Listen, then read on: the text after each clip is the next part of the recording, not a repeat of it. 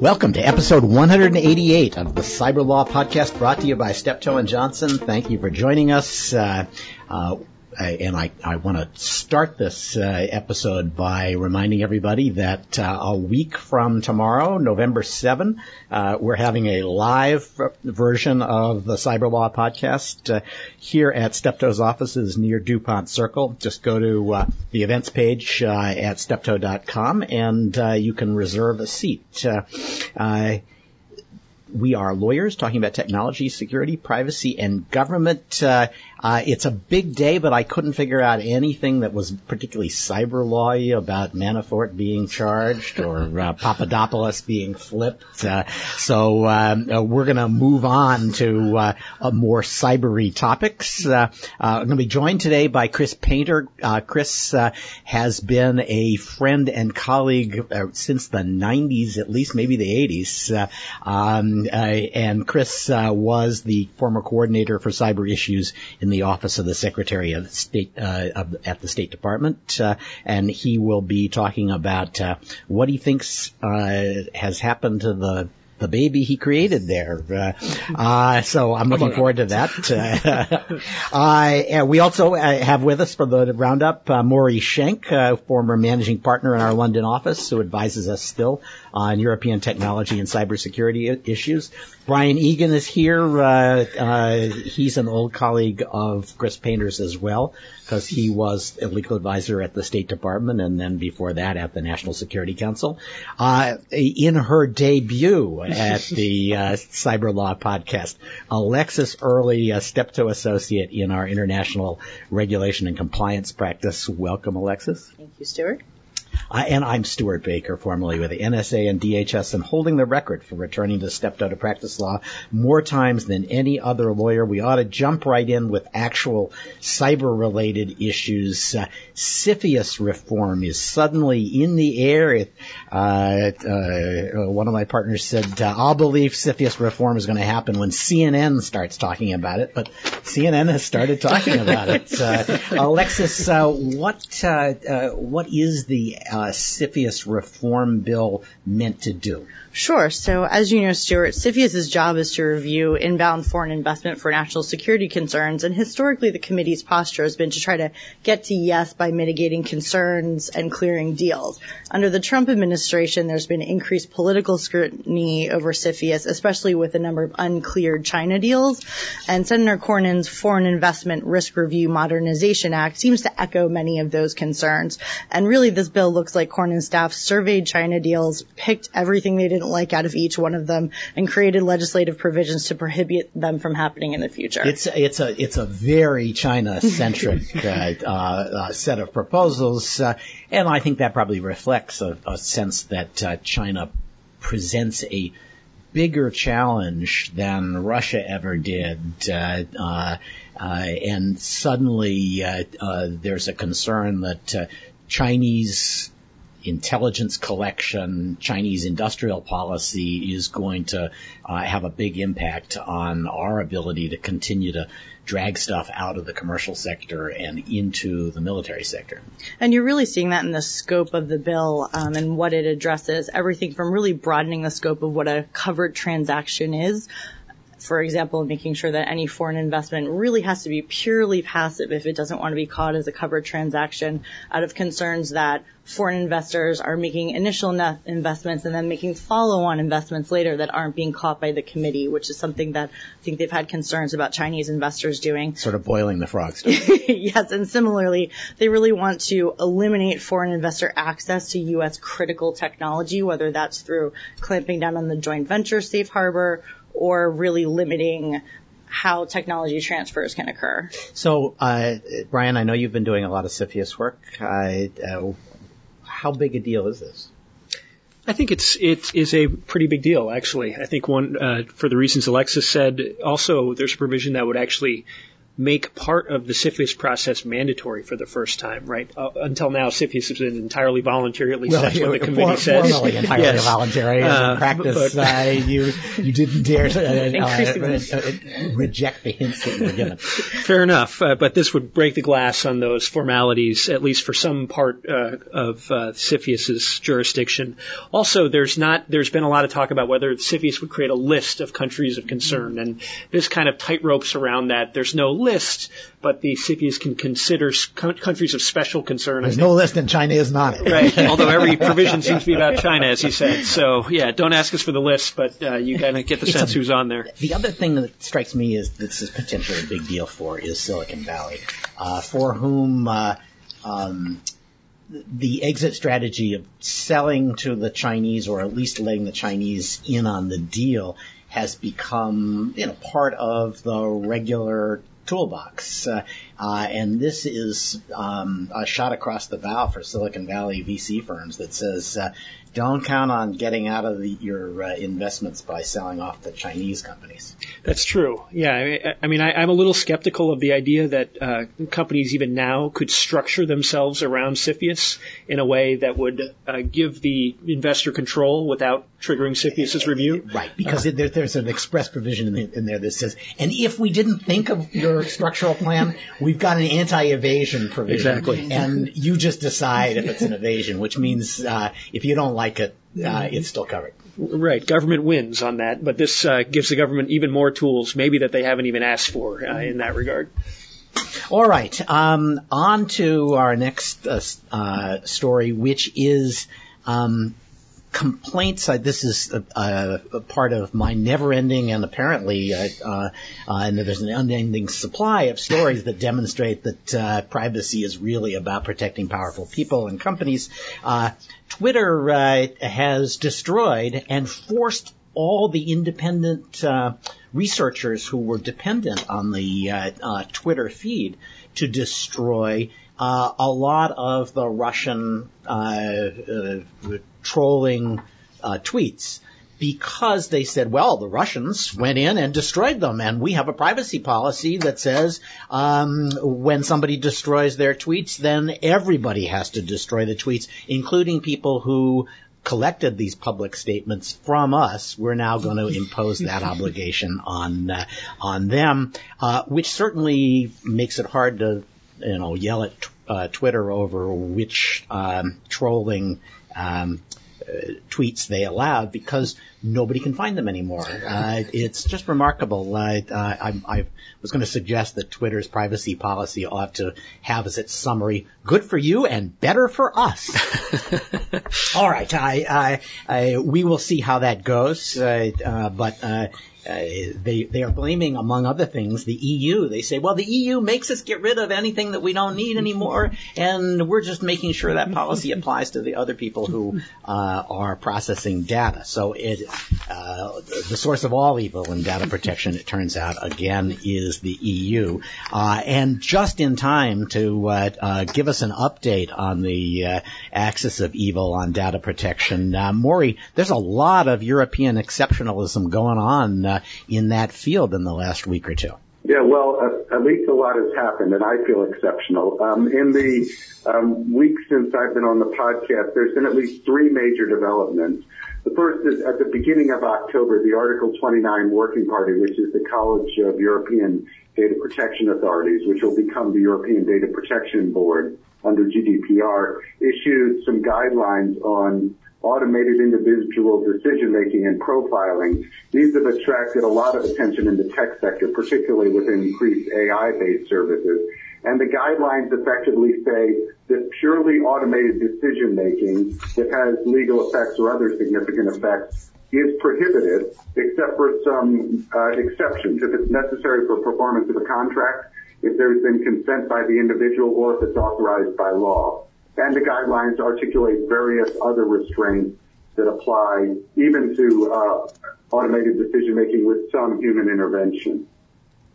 So moving on, I'll give you quick summaries and you can decide what you'd like to talk about, Stewart. But the second one is at the beginning of last week, one of the EU advocate generals, whose name is Boss, I believe, it's spelled like box, although I don't think he's a bot, um, commented on a case involving the Data Protection Authority in Schleswig-Holstein, which is a German state, um, involving a case about non-compliance by a small entity for having a Facebook page, where it was said that they hadn't adequately uh, communicated how information was being gathered and processed on that page. The court, uh, the Advocate General has advised that the, suggested that the court should say two things. One is that both the small entity and Facebook can be responsible for this, and and the Facebook entities that would be responsible would be would be the U.S. entity and the Irish entity, even though even in, though in Germany they only have a marketing entity. That follows the, the rationale of the Google Spain right to be forgotten case where there was a similar finding as to Google. The third big development is just at the end of last week, the European Parliament approved the new e-privacy regulation. Like GDPR is going to uh, replace the data protection directive, the e-privacy uh, regulation will replace the e-privacy directive it still now needs to go to negotiations between the Parliament and the EU Council, but it's getting closer and significantly the current text is inconsistent with GDPR. It imposes for electronic communication services even more uh, significant privacy requirements. It's much heavier reliance on consent where GDPR allows processing based on consent and a number of other grounds. So that's a lot of stuff that's happening. So I, uh, uh, all of this, if I am right, uh, is sort of in that usual European netherworld of almost but not quite binding, uh, right? The uh, the e-privacy uh, uh language that was approved by the Libe committee um, still has to be approved uh, uh, by Parliament, and then has to be negotiated with the member states. And so, you know, there's stuff in there that says, you know, once you put encryption on it, you can never decrypt it, which uh, I'm guessing, uh, since the European Parliament has no law enforcement responsibilities, probably sounds okay to them, but is not going to sound particularly good to the uh, the member states. so there's a lot of um, action still to there, isn't there? Well, you're right. Um, the Parliament has approved it. The Libe Committee approved it on the 19th ah. October, and then in late breaking news, Parliament right at the end of last week approved it. But you're right, it still does need to be negotiated with the Council, with the member states, although it's gotten this far with uh, the heightened consent requirements. So I'm not sure that they're going to be taken out. Okay. Um, and I, I, I don't know, uh, uh, uh, Brian, if you looked at this. I was struck by the automated uh, automated uh, data processing. Uh, you know, you can't do bad things to people if you're just a machine. You're not allowed to do that. There has to be a, a human being. It it sounded very uh, uh, kind of luddite. Um, and then when they finished writing the report, you said, I don't actually know what this means, except that uh, if it uh, if it sounds bad to uh, the average European socialist, then it's probably illegal. Uh, uh, but there was it was very hard to, to find principles in their discussion of automated uh, automated decision making. Yeah, I mean, it, it struck me as uh, pretty.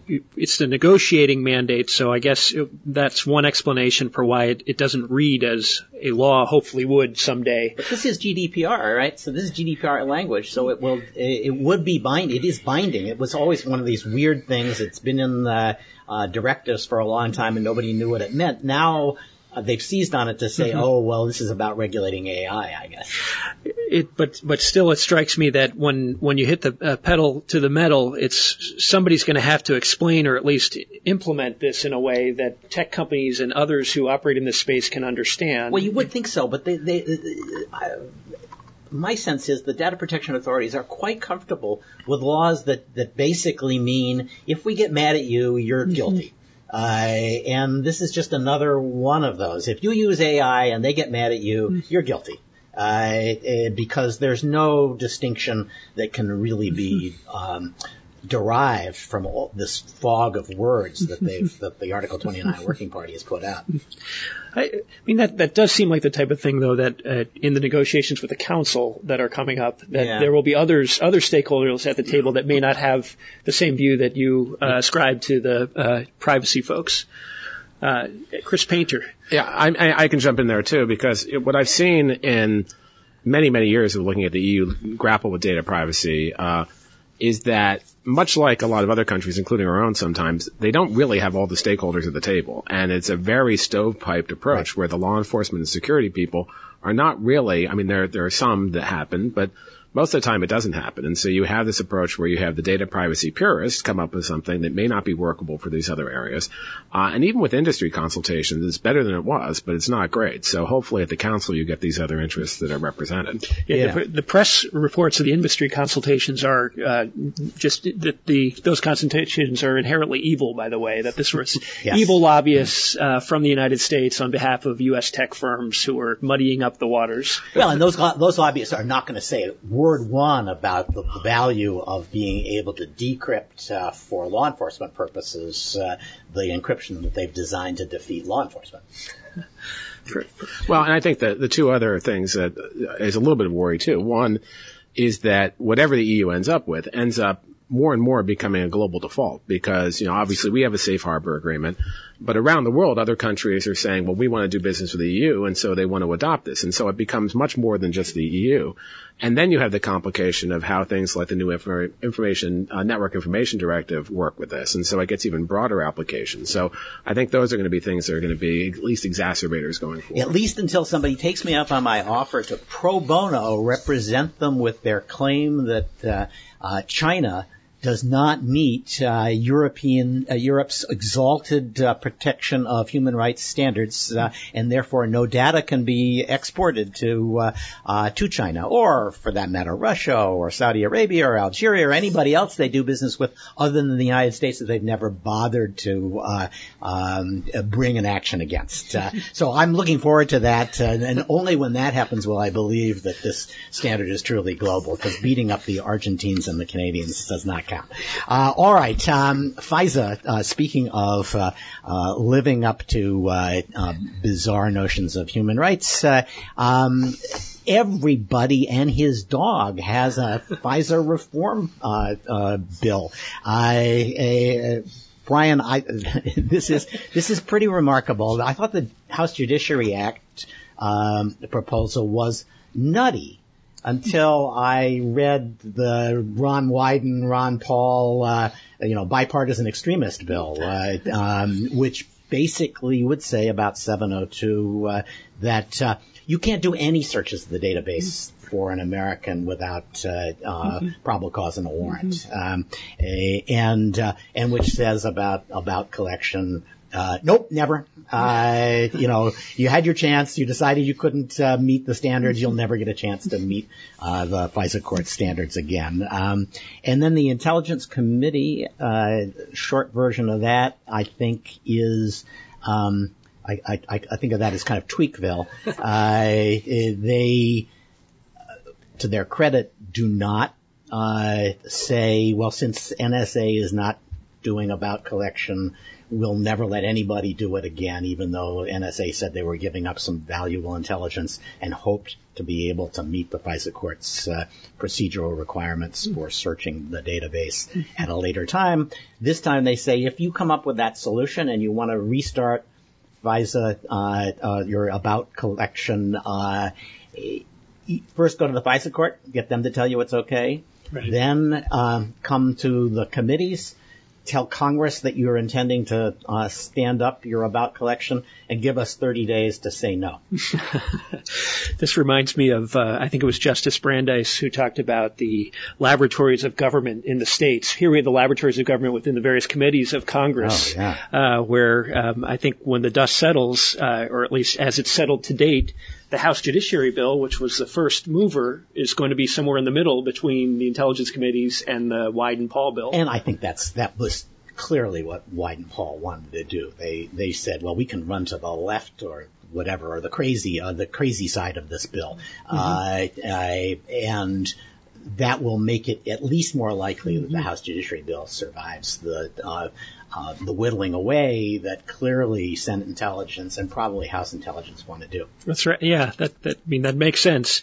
Uh, there's also the reality that this program expires at the end of this calendar year. Somebody's got to pass something. You know, I, I actually the more the more flowers that bloom here, the more it starts to look like people just say, "I tell you what, how about we just roll it over." Uh, we'll roll it over for two years and think about it in a couple of years. I, I'm not sure that's a, a victory for anybody in particular because uh, taking a really important uh, intelligence program and putting it on life support like that is not going to uh, lead to intelligence breakthroughs, but um, it may be better than it's certainly better than the uh, bipartisan. Uh, you know, crazy extremist bill, which I, I was pleased to see is HR 1997 in a visible reminder that this is a pre 9/11 bill. Um, a, the one thing I wanted to talk about briefly is the the way the Senate Intelligence Bill tries to straddle mm-hmm. 702 database mm-hmm. searches by the FBI, because mm-hmm. um, they came up with a solution that could have been really clever, certainly as sort of a middle ground, but I suspect it's going to turn out to be kind of dumb. Mm-hmm. Uh, they, if I read it right, they said, you, the FBI, can search all this stuff for law enforcement purposes, go right ahead, but within 24 hours, you got to take your search, if you get a hit, you got to take your search to the FISA court, and then within two days, the FISA court has to say whether it's legal. And of course, the FISA court has already said that those searches are legal, so it's kind of seems like a, a rubber stamp. Uh, uh, and but the idea that every search is going to get reviewed by the FISA mm-hmm. court mm-hmm. um, means that you're just going to have, I, I fear, um, lawyers wanting to see what searches are being done so that they don't have to defend a pig in a poke, uh, which means that the instead of just typing stuff in to see if there's a, a terrorist connection, you're going to have to go through the lawyers, the mm-hmm. FBI General Counsel, or NSD, the Justice Department, or NSA, uh, and they're going to say, okay, well, tell me why you want to do this. Uh, send it to me in advance of your search, which means um, all of the searches, not just the ones that have hits, will have to be justified with little paperwork requirements and check off from uh, you know a variety of self-appointed or um, legislatively appointed uh, guardians of civil liberties. Um, and at the end of the day, a lot of people are just going to say, "Yeah, yeah, screw it. I, I, I don't need to do that search." Well, as a lawyer formerly in that type of position, I'm not sure that that would be a terrible thing at the end of the day. Uh, but right. you gotta you gotta have something to do. I, I realize that. Uh, but, uh, I also wonder though if that just this kind of gets at something we talked about before, which is the FBI's apparent failure to identify its use of these databases in certain circumstances. That you have even the intelligence committees kind of saying, scratching their heads and saying, you know what, we're not sure that that's uh, an appropriate. Well, we just don't know when we're using the data and when we're querying it. Solution uh, to the problem. I'm I'm sure what what Senator Burr was thinking is this lets everybody do the searches, um, which was the principal concern of the FBI, and then it puts some uh, veneer of lawfulness analysis, and it doesn't change the standard, which is what was wrong with the House Intelligence or the House Judiciary Bill, which said it has to be probable cause. Uh, it, it, it takes us to the court and the court says, yeah, like we told you like 6,000 times already, this is legal too. Mm-hmm. Uh, and, um, uh, and so they probably thought, well, it's probably harmless. But boy, it feels like a, a, a major paperwork, uh, uh, problem in the offing. And frankly, you know, I don't trust the FISA court not to say, hey, you know, Fourth Amendment requires the search be reasonable, and we've decided that this one search here, because we don't like what you were doing, or the, the, the justification doesn't seem very specific, oh, we don't think that's reasonable. Mm-hmm. And what are you going to say? I, I, I'm not sure mm-hmm. that the court, um, uh, is going to be able to resist that temptation.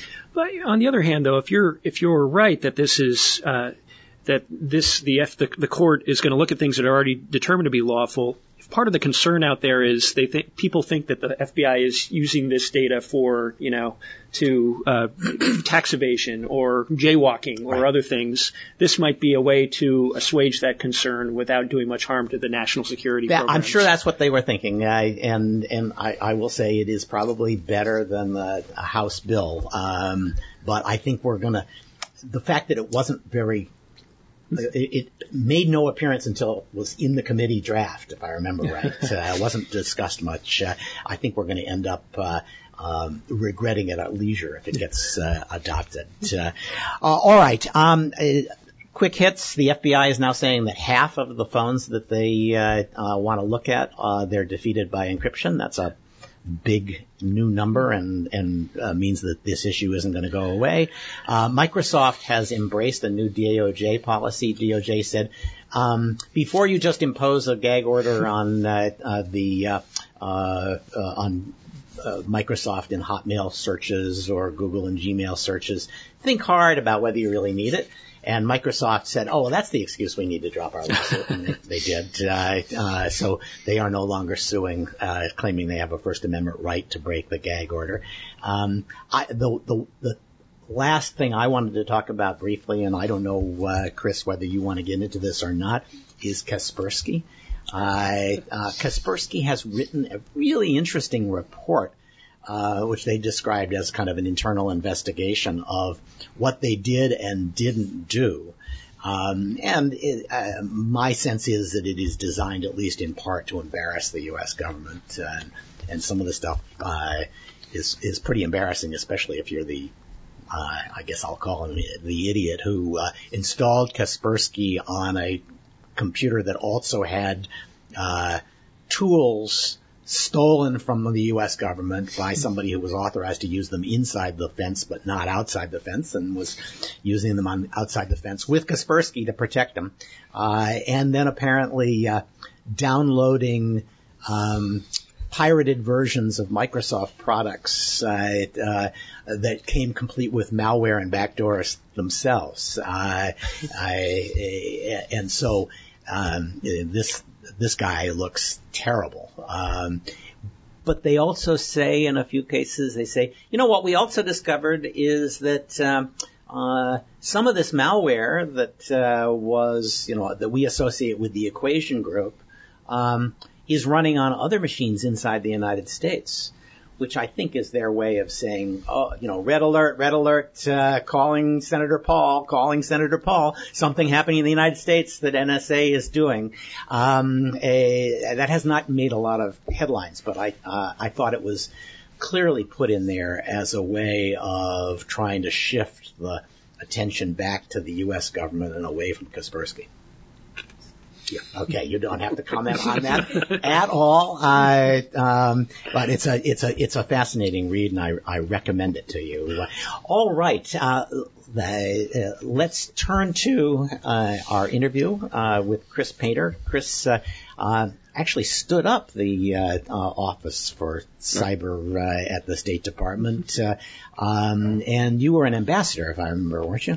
Well, I was a I was a coordinator, coordinator uh, so it was, it was, similar. It was an assistant secretary rank essentially. Right. So, uh, and um, well, let me let me start with a tour of what you think the office did uh, and where those efforts are now. So uh, uh, you started it to give new focus to cyber issues, and God knows we needed it. Uh, um, where do you think it had its biggest impact?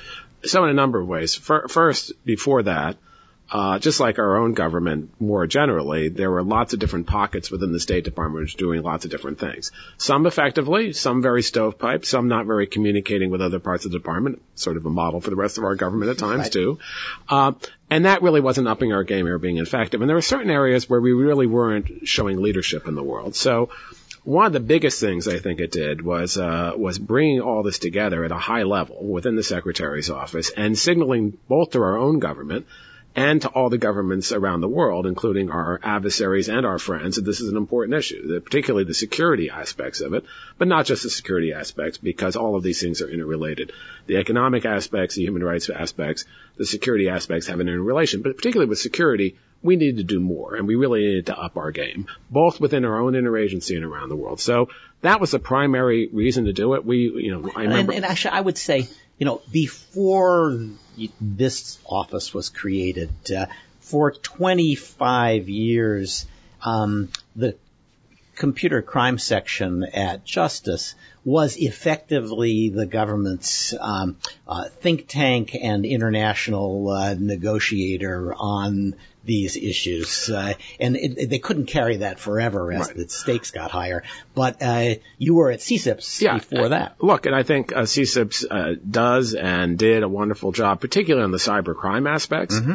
Uh, you know, when you get into some of the more cybersecurity or international security, including you know, cyber operations and those issues. That's not really CSIP's thing. And right. it's not really that. And, and, but, you know, they're very, very good and continue to be really strong players.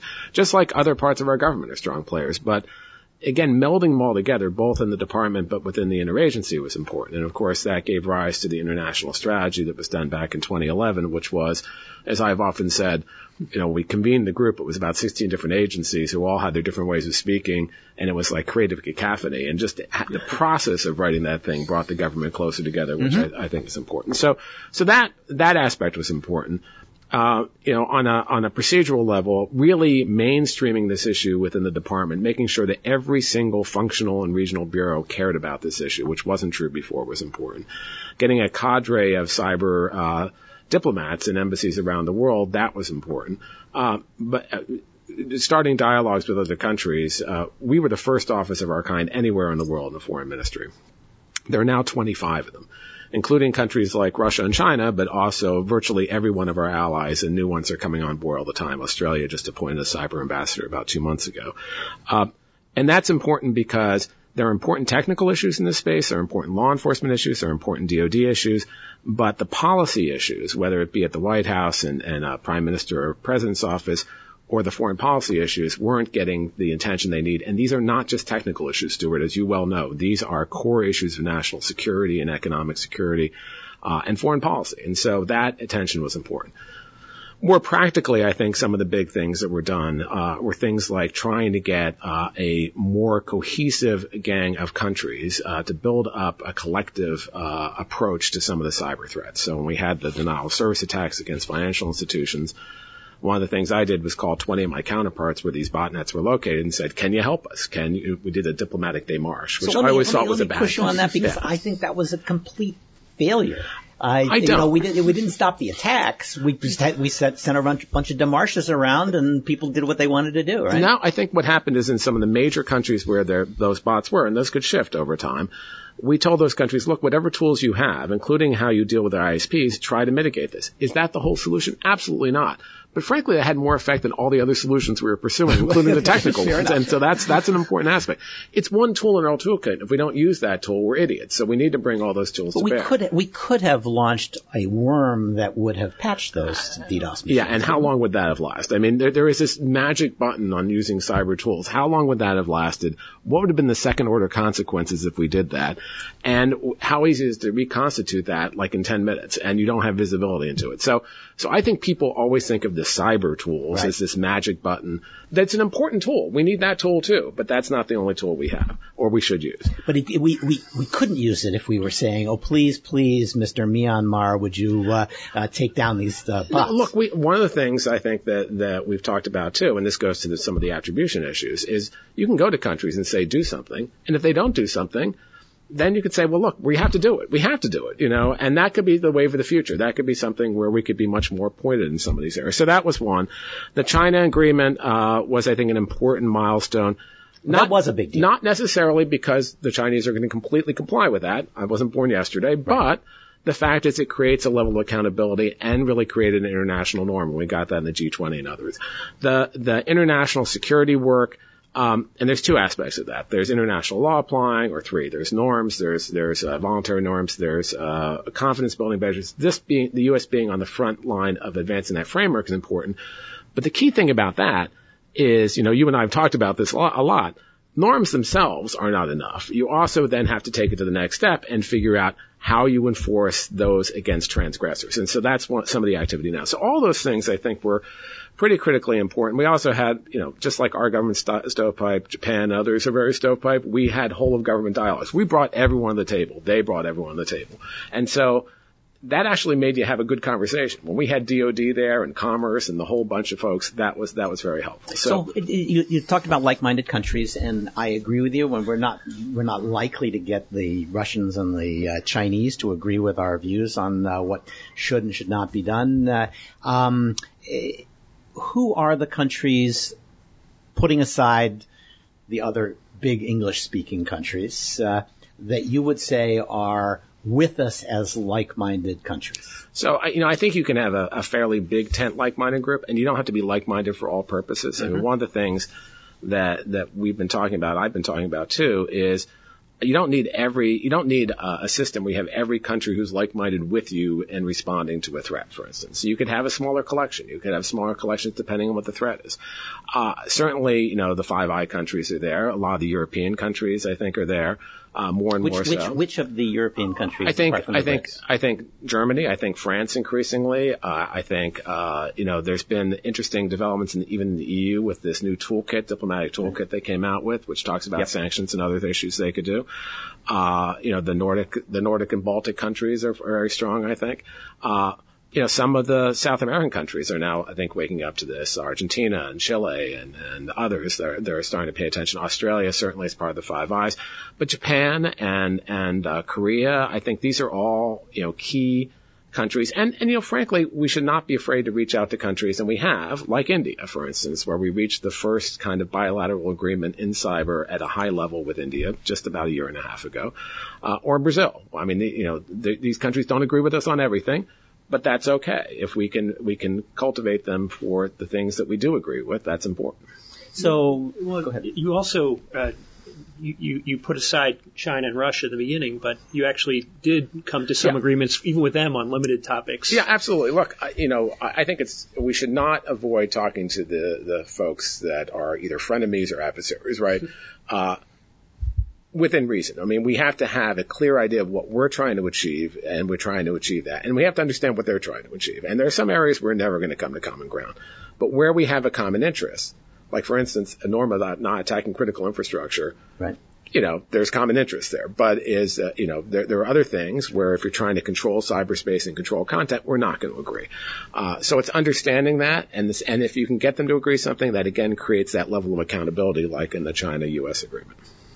So uh, one of the things that, that I'm struck by is that uh, uh, we, uh, the State Department was an enthusiastic supporter of things like Twitter and uh, Facebook as a way of encouraging the color revolutions, as a way of spreading democracy. The assumption was these tools are inherently um, pro-democracy, pro-Western, uh, uh, and that's how we got the Arab Spring.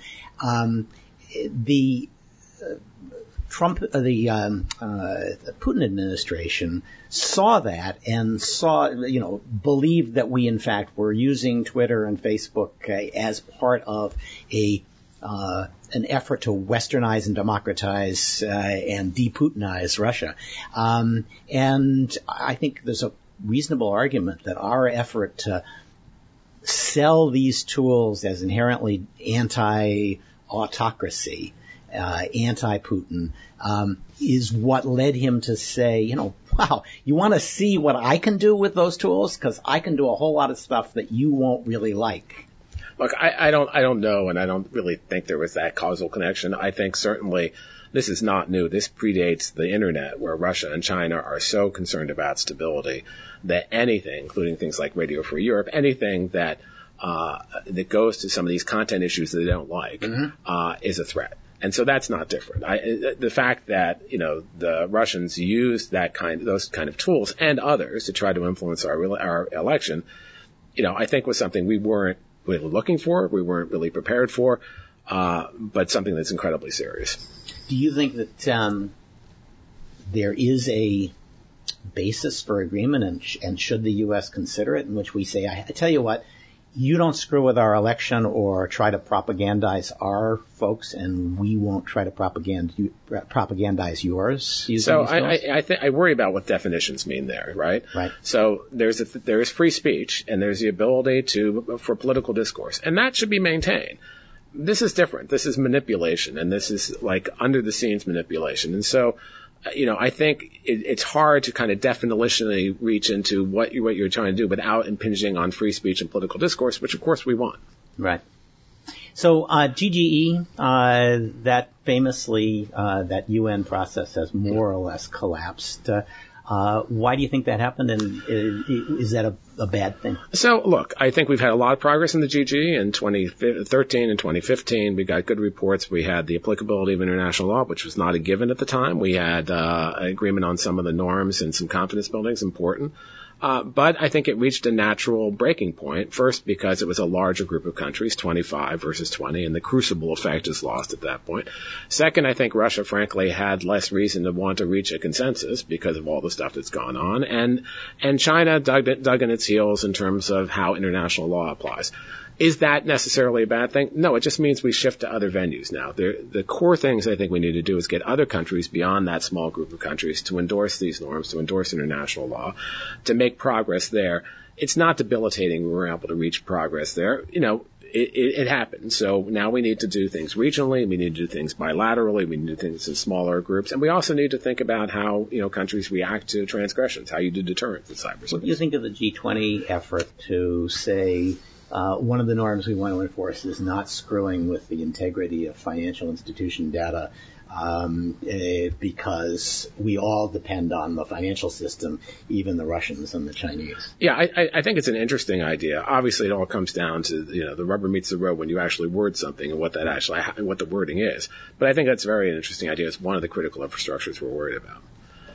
Um, so let me ask about you know the uh, uh, the dirty the dirty laundry part of uh, uh, uh, policy making, which is the organization and turf issues. Uh, the uh, uh, Those Secretary, the Secretary of State uh, has said uh, he wants to reorganize the State Department in a you know a, a pretty slow moving reorganization. but one of the things that he wants to do and probably at the instance of the old Foreign Service hands as much as anybody, is get rid of as many special purpose offices as he can and jam everybody who used to be special purpose into a uh, more streamlined um, uh, organizational structure.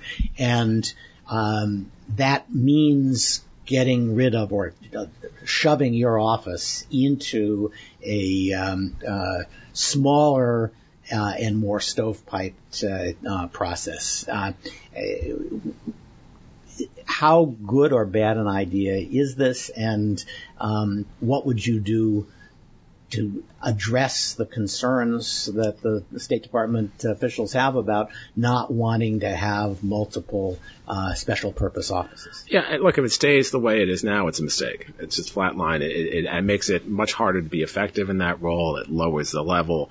It and when you say w- w- w- the way it is now, well, I mean, shoved into an EB or Economics right. Bureau uh, uh, hierarchy along with the people who do ITU negotiations. Yeah, right? and I'd say there are several reasons for that. I mean, one is it is shoved in the hierarchy. Instead of making it cross-cutting and trying to get the entire department up to speed on this and mainstreaming it, you're putting it in one chain. And, you know, and some issues are economic, fine. But would you go to an assistant secretary for economic affairs to ask them about cyber operations? Would you go there to ask them about some of the core security issues? It's nuts. You know, it doesn't make any sense.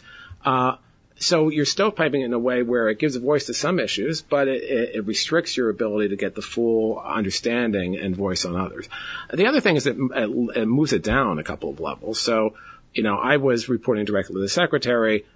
As it currently is constituted, it's a DAS level reporting. An assistant secretary reports to an undersecretary, and so that buries it in the hierarchy. You know, I dispute a little bit I agree. Although that- luckily, Chris, you know, half of those officials aren't actually in place this week. so streamlined in that sense. But but you know, I I I think the interesting thing is, uh, look, every or every administration can reorganize, every secretary can reorganize, and I think it is true that there were many of these special envoys that were overlapping with what regional bureaus did, with what functional bureaus did. I think we were different. There must have been 40 people who were in charge of Afghanistan. Yeah, so I mean, we we were creating a new area, and one of the core things we try to do is enlist all of the different regional bureaus. They did regional strategies. We tried to make it this departmental effort, not like us. It's us against you. It's all of us together. And so there are models like that that work. But even if you decide to to change that, you know, putting it in the chain it is, putting it at that level, uh, I think really does hurt it, and it sends a signal both to our friends and our enemies around the world who will take advantage of this. And I think that's not where we need to be.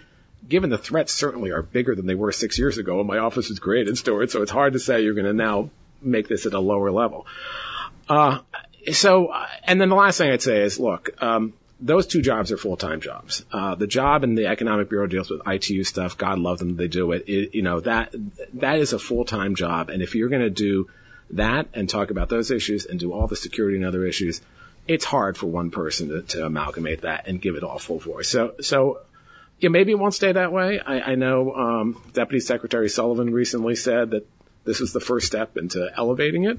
Okay. You know, call me crazy and old fashioned, but I tend to like gather the facts first and make decisions later. But you know, we'll see, we'll see, and maybe that that will happen. And I certainly hope it does because there's been a lot of interest in the Hill and really, uh, you know, around the community that this needs to be something. Is there, a, a, for a while, there was some suggestion that the the Hill might say, no, you can't reorganize that office away. Do you think that's uh, um, kind of gone by the boards now? I don't know that it's gone by the boards. I'm not an expert in the legislation process. I'm not even sure people were there often are, Right. but I'd say, um, you know, there is this uh, Royce Engels bill, the bipartisan bill out of the House Foreign Affairs, which I think is quite good, which would elevate it to at least a level where it's reporting directly in their case to at least uh, the Undersecretary for Political Affairs, which is cross-cutting, Right. not you know one yeah. chain. Uh, at least it could be higher. Um, I think that's not a bad approach. I mean, you know, you, you even if you don't have a special envoy, there are other models where you you're allow, you give this the kind of power and the uh, the stature that it needs. I think part of the problem on the legislative side too is that unlike the Defense Department, the State Department has not had an, a regular authorization bill for over Forever. a decade. Yeah, Right. forever. Uh, where DoD, if they need a reorganization that needs congressional approval, Right. they've got a process, they've got a bipartisan process. It more or less works. State Department has no process, and I think that's part of the reason you have all these special envoys and offices is that secretaries of state say, "Well, I need Chris Painter to report to me. There's no congressional alternative, So, so, I'll just do it. so I'm going to do it." And, and look, this has been, and Stewart, you and I have talked about this before. This area, I think, is unique because it's largely nonpartisan. Both party or bipartisan. Both parties care about this issue. Mm-hmm. They may have different little uh, approaches on different things, but they care about this and they care about the foreign policy. I, I would say everyone, both on the Senate and the House side, I've dealt with from both sides of the aisle, really think this is an important issue, particularly now when we're facing greater threats than we ever have before. It's not the only part of the solution in the government we need, but it's an important part of it. So last last set of topics. Um, the uh, it, Trump administration came in and said we're going to assign a whole bunch of homework to the interagency process uh, uh, on cybersecurity issues. Uh, each agency is supposed to say, "Here's my plan. Here's the risks I'm taking. Here's what I'm doing to mitigate them. Uh, if uh, if I fail, you can fire me." Uh, and uh, and then uh, DHS and to some extent DoD and state have been asked to produce reports. I think state's principal responsibility was to come up with a list of deterrence methods, and you know there is a perception that we have lacked a deterrence strategy. I fear that we didn't lack a deterrence strategy, but that we had uh, we took a look at deterrence and decided that we were deterred. Um, uh, but uh, I, what's your sense about how that process has gone? Do you think we're going to end up with a better set of deterrence options than we had in the Obama administration? Yeah. Well, first, I think these these reports uh, were helpful in focusing. You know, after we did our last international strategy in, in 2011, and, and these are much more uh, whole of government approaches. So with deterrence or even the international strategy, although state wrote the international strategy, it had you know, reports from all the different agencies to try to amalgamate and think about that. On the deterrence strategy, you know, state played a big role, but it was again a multi-agency mm-hmm. effort, so it wasn't exclusively looking at state tools. I think we have to become much better at deterrence. I, I do not think we've done a good enough job deterring, and I think part of that is a factor of our tool set is not that great. You know, here's the tools we have. We have diplomacy. We have economic tools like sanctions. Uh, we have law enforcement indictments. Uh, we have cyber tools, which again I think people overrate. We have kinetic tools, which you're not going to use for most cyber events. That's not a great tool set. That's not enough. And so, two things occur to me that we need to do. One is develop more tools. Uh, and that requires effort, and it's not just a government effort, but it's working with other governments and also with the private sector and others. And the other is figuring out, you know, we've got to get better at imposing these costs. And that means to me a couple of things. One, attribution. We've got to be more willing to. Attribution is a political issue. Uh, at the end of the day, we need to be more willing to do things. Deterrence, as you know, Stewart, there's two components: credible response and timeliness. We need to do both of those yeah. things. And and I and think we need to. Timely. And we're not timely. We are not timely. We need to do that. And so I think developing the tools and then starting to work with other countries so you can then do this small group. Again, doesn't have to be formal and it shouldn't be formal. Small group of countries who can impose these consequences on bad actors, which is more powerful than anyone doing it alone. We'll do it alone if we have to, but it's better if we can get a group to do it. That's where the future lies in deterring some of this conduct. Will that be perfect? No, but there's a lot of running room there. I, so I, I, I, think you're you're not wrong, and I it I have said multiple uh, on multiple occasions that um, worrying about sources and methods when they are the result of computer intrusions ought to be rethought because telling people, oh, by the way, we were in your computer and we saw what you did, uh, does not mean that they can keep us out because we know that they were in OPM's computer and that didn't uh, allow us to keep them out. I just knowing that this comes from the Russians' computers or the Chinese computers or North Korean computers does not mean that we are fatally compromising a uh, a source or method. It's you know you got to do it carefully. Don't, you don't even have to do this publicly. I mean, you can you can go back to the adversary and you can say, "We are doing this to you. It's going to cause you pain. We'll stop doing this when you change your ways."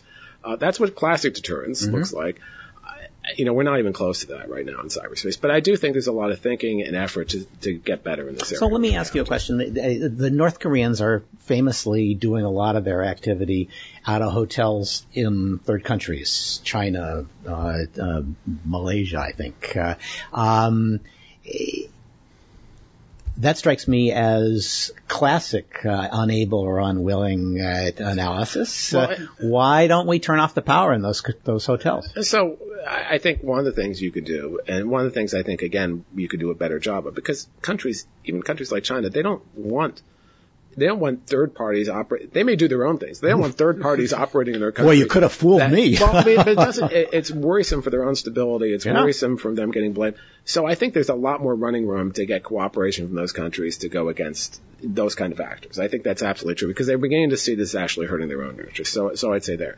Now, you know, you could also think about attribution in this sense, and this is a little harder. There's lots of legal issues and other issues with that is, as you're right, you see something emanating from a country and you go to them and you say, hey, do something. And they either say, we're not, or they just can't. And then you say, look, we got to do something to, to do that there's lots of complications. I'm, I'm not saying that's the answer, but I think that's one thing we need to think more seriously about, and and and working with other countries to kind of communicate. I, you know, the, the, one of the responses to you don't like having us do this on your soil, well, then you shouldn't be letting other people do things right. to us on your but, soil. But you know, uh, payback is a whatever you can say on this podcast. yes, yes. but uh, but you know, there's a lot of stuff that comes from the U.S. right, and so we will take criminal action against it. But are we, you know, and we have said for instance, in the denial of service case, you come to us and you ask us, we will try to mitigate it, either technical or law enforcement means. And that's the norm that we're trying to get other countries really to adopt. And if they don't, you know, I think we have to figure out how to pressure them, not just using the cyber tools. One of the big problems in the cyber community, I think, is we think in cyber. Right. Means. This has got to be far broader. The reason we got traction with the Chinese, in my view, is that we made it not just a security and cybersecurity issue, we made it an economic issue, and we made it a core part of our engagement with them. So, uh, last question. Uh, what are you going to do next? That's a good question. Uh, you know, I'm, I'm, uh, I now left the uh, the warm or cold or whatever embrace of the U.S. government, and now I'm beginning to think uh, just uh, uh, in the last few days, uh, and I'm now beginning to think about what to do next. And I want to take some time, but you know, I'm a recovering lawyer, so that's a possibility. I'm, uh, I'm, uh, you know, A recovering diplomat. a recovering diplomat. Um, I'm obviously going to stay in the in the uh, the area of cyber instead of like owning a vineyard, which I probably really like to do. I. I, well, I- you know, I wouldn't go to Napa. yeah, well, not now, but but I think. Um, uh, look, I think this is. I often had said that cyber is a new black now, and I think it is. I think there are, there's a lot out there. There's a lot more that can be done, uh, not just from a government approach, and so I want. I look forward to doing that. All right. Well, if you're if you're looking for a speaker for your next public event, you've now gotten a half hour uh, free sample, uh, and uh, uh, I hope Chris will uh, charge a pretty penny for the next sample that he gives you. Uh, so You'll get jokes then too. so. Chris, thanks very much. Uh, also, thanks to Maury Shenk, Brian Egan, Alexis Early, who did well with her first uh, uh, debut here. Uh, this has been episode 188 of the Cyberlaw Podcast, brought to you by Steptoe and Johnson. I should say um, we have we aim at doing a news roundup and an interview, uh, but scheduling. Sometimes you just have to kind of say yes when somebody says I'm available. So we uh, we've already re- released a bonus uh, episode of my interview uh, with Tom Bossert. Uh, I, I expect we'll have at least one and maybe two more bonus episodes this week, God help us. Uh, so I, we are not spamming you, I swear to God, and I don't think we have more than that uh, uh, uh, planned. Uh, uh, and there'll be good ones. Uh, one with Representative Graves, who's a proponent of hacking back. That should be fun.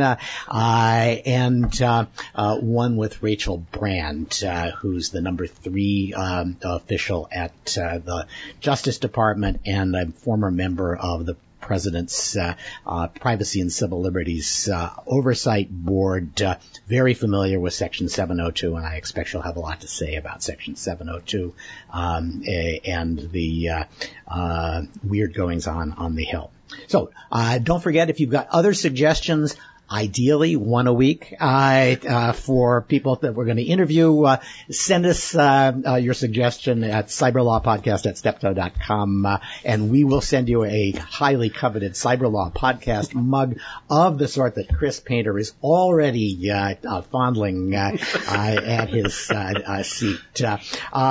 Coming up, uh, already scheduled, Mike Sulmeyer of the Belfer Center uh, Cybersecurity Project, David Ignatius, who's got another book out on technology and intelligence, uh, and as I said at the front of the uh, uh, discussion, November 7 coming up in just a week. Uh, uh, we are going to have a live uh, election security cyber uh, event uh, panel here at our Dupont Circle offices. Uh, uh, we will serve beer, uh, uh, so uh, uh, those of you who feel that you um, need something to drink at five o'clock in the afternoon, uh, just come on by and uh, talk election cybersecurity with us. Um, so we hope you'll be there for us as we once again provide insights into the latest events in technology, security, privacy, and governance.